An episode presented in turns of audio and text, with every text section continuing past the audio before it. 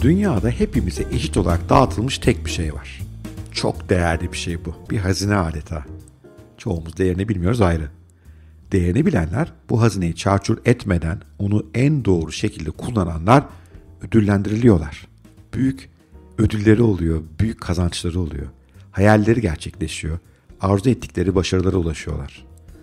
Fakat bu hazinenin kıymetini bilmeyenler, onu umursamayanlar oradan oraya savrulup duruyorlar hayatları boyunca. Ne isteklerini tam olarak yerine getirebiliyorlar ne de büyük başarılara imza atabiliyorlar.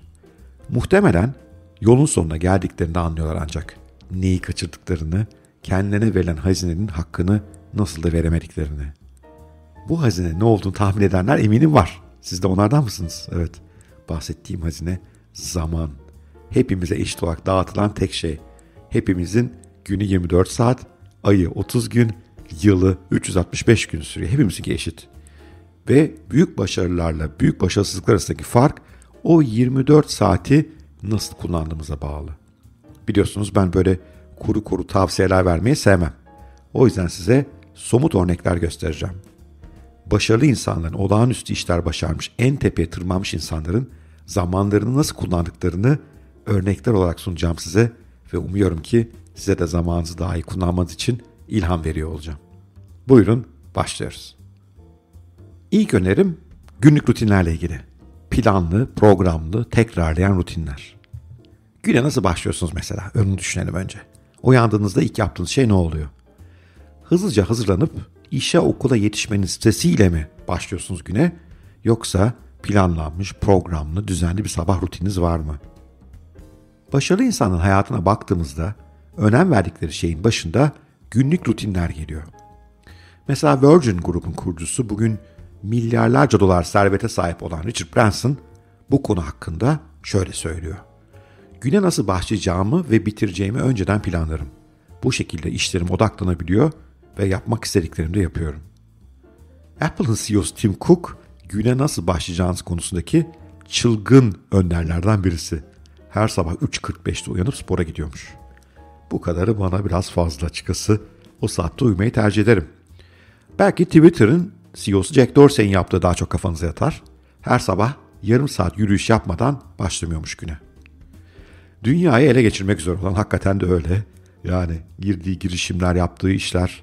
Jeff Bezos, Amazon'un patronu Jeff Bezos'tan bahsediyorum. Sabah 6'da koşu bandının üzerinde oluyormuş. Daha geçe asla kalmıyormuş. Bu insanların her güne aynı şekilde başlamalarının bir deneni var aslında. Her güne aynı şekilde başladığımızda tüm günümüzü verimli geçirmek adına bir adım atmış oluyoruz. Güne başlamadan bir süre yalnız kalıyor, odaklanıyor ve kafamızda o gün ne yapmak istediğimizi planlayabiliyoruz. Güne rutinlerle başlamak ve günü rutinler halinde götürmek bugünümüzün önemli isimlerine özgü değil bu arada. Tarihin istediğiniz dönemine bakın, iz bırakmış her insanın rutinleri olduğunu görürsünüz. Birkaç örnek vereyim. Mesela Beethoven, günün doğması ile kalkıp hazırladığı kahvesini içtikten sonra işinin başına oturur. Öğleden sonra 2'ye 3'e kadar çalışırmış. Öğlen yemeğini yedikten sonra uzun, tempolu bir yürüyüşe çıkarmış. Yürüyüşe çıkarken dahi not defterini yanına alırmış. Çünkü aklına birden yeni notalar gelirse onları unutmadan kaydedebilmeyi istermiş. Yürüyüşün insan yaratıcılığını arttığına dair çok örnek, çok hikaye var bu arada. Freud da bunlardan yararlanan bir tanesi herhalde affedersiniz Beethoven. Gelelim şimdi Freud'a. Freud da her sabah 7'de kalkar, kahvaltısını ettikten sonra her gün berbere sakalını düzelttirirmiş. Bu da böyle bir değişik rutin. Saat 8'den 1'e kadar çalıştıktan sonra yürüyüşe çıkar. Bakın o da yürüyüşe çıkıyor. Ardından saat 3'te tekrar çalışmaya başlar ve akşam yemeğine kadar çalışmaya devam edermiş. Akşam yemeğinden sonra ailesiyle vakit geçiren Freud daha sonra çalışma odasına kapanır ve gece geç saatlere kadar çalışmaya devam edermiş. Peki ya o muhteşem eserlerin sahibi Balzac? O da sabaha karşı uyananlardan. Hemen yazı masasına oturur ve 7 saat boyunca kesintisiz çalışırmış. 90 dakika kestirip sonra tekrar çalışmaya devam edermiş. Ben tabi bazen rutine o kadar da bayılmadım. Bence Freud'inki daha güzel. Aileye de vakit ayırıyor. Bazı e, şeyinki de çok hoş. E, Beethoven'inki o da yürüyüşe, kendine bakmaya da vakit ayırıyor. Onlar biraz daha çok hoşuma gitti ama Neyse ne bazı akında bir rutini var. Demek ki hayatta başarılı olmak istiyorsanız iyi planlanmış düzenli rutinlere ihtiyacınız var. İkinci tavsiyem karar almakla ilgili. Günde aldığınız karar sayısını azaltmanız lazım. Çünkü karar almak beyin enerjimizi süper emen, adeta onu tüketen ve bizi yoran bir şey ve karar alma o yönden beynimizi verimsiz kılan bir iş. Bir sürü karar almaya çalışıyoruz. Netflix'te hangi diziye başlasam, hangi marka spor ayakkabıyı alsam, bana en yakışan gömlek hangisi, bugün ne giysem, nereye gitsem, ne yesem, ne içsem. Bu tip tüketim kararları beynimizin pek kısıtlı olan kapasitesini yiyip bitiriyorlar. Çünkü her yeni karar beynimizin fazla mesai yapmasına neden oluyor. Dikkatini dağıtıyor, odaklanmamızı engelliyor. İşte bu yüzden başarılı insanlar gün içinde çok fazla karar almamaya çalışıyorlar. Böylece hem daha sağlam zihinle hem de verimlerini düşürmeden kullanıyorlar zamanlarını. Steve Jobs, Mark Zuckerberg ve Albert Einstein gibi isimlerin sürekli benzer şeyler giymelerinin nedeni de bu aslında. Biliyorsunuz Steve Jobs hep bir siyah, Allah rahmet eylesin, yarım boğazlı sweatshirt giyerdi. Zuckerberg hep tişört. Hep aynı şeyleri giyiyorlar. Bu şekilde seçeneklerini kısıtlayarak enerjilerini en önemli olana harcıyorlar. Yani öncelikli olana. Önceliklerinizi iyi belirlemek zaman yönetiminin herhalde en temel kavramı. Eğer zamanınızı daha iyi kullanmak istiyorsanız önemli başka bir alışkanlık daha var kazanmanız gereken. Hayır demeyi öğrenmek. Mesela Warren Buffett'ı düşünelim. Dünyanın en başarılı yatırımcısı ve dünyanın en zengin adamlarından birisi. Buffett başarısının sırlarından birini hayır cevabını korkusuzca kullanmak olarak açıklıyor. Ve diyor ki çok başarılı insanlarla başarılı insanlar arasındaki fark çok başarılı olanların neredeyse her şeye hayır demesidir.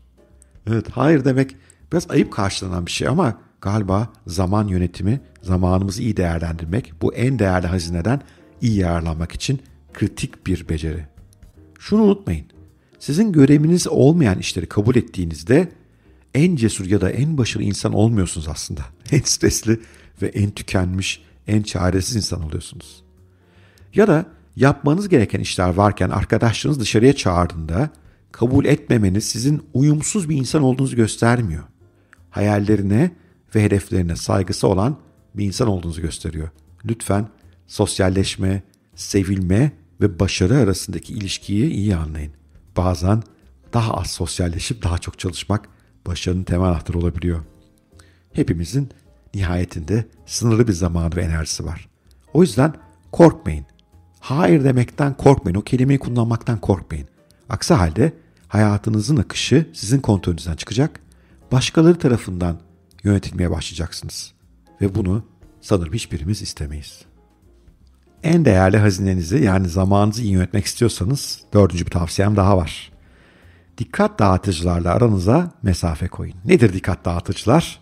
Tabi dijital dünyada yaşadığımıza göre sosyal medya, e-mailler, Facebook, Twitter, LinkedIn, Instagram, Snapchat, TikTok bitmez ki saymakla. Sürekli onlara bir göz atıyoruz. İnsanlar telefonlarının ekranlarından kafalarını kaldıramıyorlar. Ve bunun yarattığı çok önemli sonuç var. Odaklanamıyoruz. Odaklanamamak da zamanınızı en kötü kullanma yöntemlerinden bir tanesi. Dikkat dağıtıcıların bizi önemli olandan uzaklaştırmak için var güçleriyle çalıştıkları bir ortamdayız. Ve bu firmaların Twitter, Facebook, LinkedIn gibi firmaların arkasında gerçek dahiler var. Bizi önemli olandan uzaklaştırıp kendi içeriklerine bakmamız, orada vakit geçirmemiz için olmadık numaralar çeviriyorlar. Ve sonuçlar çok ağır. Mesela bugün yapılan araştırmalar ortalama bir, bir ofis çalışanının odağının her 3 dakikada bir kesintiye uğradığını gösteriyor. 3 dakika düşünebiliyor musunuz? Yani bir ofis çalışanı en fazla 3 dakika konsantre olabiliyor öndeki konuya. Ya bundan iyi karar, iyi ürün, iyi sonuç çıkar mı? Çıkmaz tabii. İnsanların sosyal medya kullanımı çılgınlık boyutunda bugünlerde. Ve şundan eminim, eğer odaklanma yetkinizi, yetinizi kaybetmiyorsanız çok başarılı olacaksınız. Çünkü bu kadar çok insanın kaybolduğu, sosyal medyanın içerisinde saçma sapan yerlerde kaybolduğu bir ortamda odaklanmaya devam edenler harika işler çıkartacaklar ve büyük farklar yaratacaklar. Hem düşünsenize, hazinemizi hiç tanımadığımız insanların ne yaptıklarını, ne yediklerini takip ederek kirli ve boş, bazen kavga ve manipülasyonla dolu içeriklerle harcamanın bir faydası var mı? Çok acı değil mi böyle bir şey yapmak? Lütfen üzerinde çalıştığınız her neyse ona iyice odaklanın. Bu sırada bütün bu dijital veya dijital olmayan dikkat dağıtıcıları kapatın. Onların size ulaşmasını engelleyin. O zaman çok daha iyi işler çıkaracak ve zamanınızı çok daha iyi kullanmış olacaksınız. Evet, zamanınızı daha iyi kullanmakla ilgili 5. maddeye geldim, önerime. Toplantılar. Toplantılarınızı azaltın, kısa tutun. Şimdi toplantı deyince eminim özellikle büyük kurumlarda çalışan dinleyicilerimin tüyleri diken diken oldu. Her gününüz toplantılarda geçiyor değil mi? İş yapmaya bile vakit bulamıyorsunuz. Hakikaten büyük bir sorun. Toplantıların sayısını azaltmamız, katılımcı sayısını azaltmamız, süresini kısaltmamız, daha odaklı hale getirmemiz lazım. Toplantılar nasıl verimli yönetilir konusunda bir sürü eğitim var. O yüzden çok detayına girmek istemiyorum. Ama bu konudan uzun ve gereksiz toplantılardan mağdur olanlar sadece bizler değiliz. Elon Musk gibi dev iş adamları da bunu sevmiyorlar. Şöyle diyor kendisi. Büyük şirketlerde çok sık düzenlenen toplantılar zaman içinde mutlaka kötüye giderler. Eğer katılımcılara bir değer sağlamadığını düşünüyorsanız büyük toplantılardan kaçının. Ya da toplantı süresini çok kısa tutun. Çok acil bir durum olmadığı sürece sık sık toplantıya gitmenize gerek yok. Ama toplantılar hakkında daha güzel bir özlü söz yine ünlü bir Amerikalı iş adamı Mark Cuban'dan geliyor. Cuban diyor ki beni bir toplantıya ancak çek yazma şartıyla götürebilirsiniz. Yani diyor ki bana bir toplantı attıysanız bana para gönderin yoksa gelmem. Evet çok acayip değil mi? Tabii çoğumuz Cuban'ın gücünde değiliz veya Musk'ın gücünde değiliz ama yine yapabileceklerimiz var. Toplantı sayısını azaltmak, toplantı katılımcı sayısını azaltmak, toplantıya ayrılan süreyi azaltmak ve toplantılardan daha fazla verim almanın yollarını hepimiz bulabiliriz bu zaman yiyiciden kurtulmanın yolu var. Evet. Zaman yönetiminde en önemli gördüğüm maddeler bunlar. Aslında tüm bunlar bizi şu sonuca ulaştırıyor. Zamanımızı nasıl kullandığımız, onu nasıl harcadığımız bize dağıtılan zamanı miktarından daha önemli. Çünkü hepimize eşit miktarda zaman dağıtılıyor.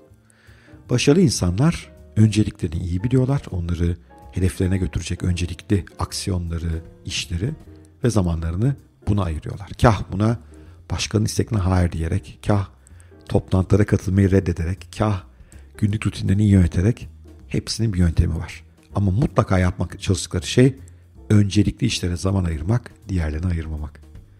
Eğer siz de gün bittiğinde ya bugün yine hiçbir iş tamamlayamadım, gün nasıl geçti anlayamadım diyorsanız zaman denen hazineyi pek de verimli kullanmıyorsunuz demektir.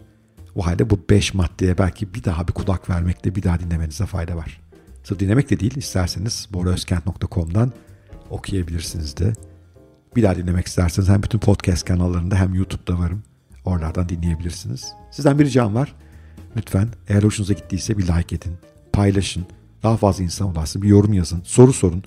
Daha interaktif olalım. Çok merak ediyorum ne düşündüğünüzü. Hoşçakalın. Görüşmek üzere.